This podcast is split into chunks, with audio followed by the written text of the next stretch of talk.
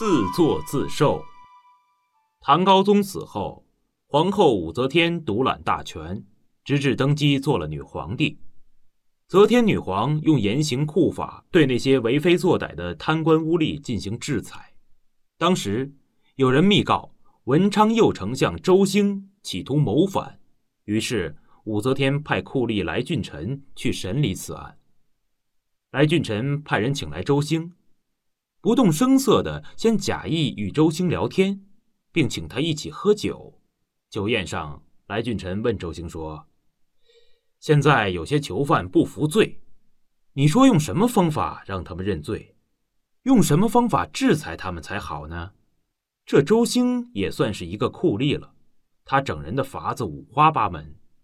这次来俊臣把他请来，他还蒙在鼓里，一点也不了解真相，因此他得意洋洋地挟着美酒，同时自作聪明地向来俊臣介绍了一种自己惯常使用的整人方法。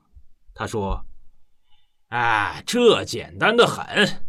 我有一个办法，包管让囚犯一个个服服帖帖。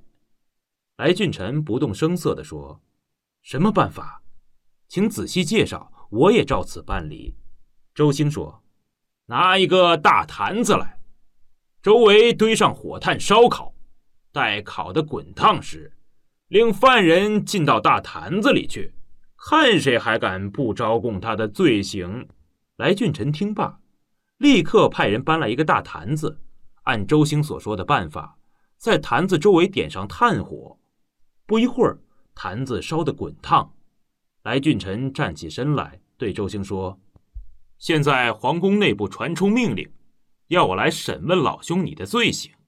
我想还是先请老兄进入这个大瓮里去再说吧，也好亲自体会体会你的杰作呀。”来俊臣的话音刚落，周兴早已吓得魂不附体，连忙跪下，使劲儿的磕头谢罪。看起来，那些作恶多端、变着法的整人的人，也有遭到以其人之道还治其人之身的下场的那一天。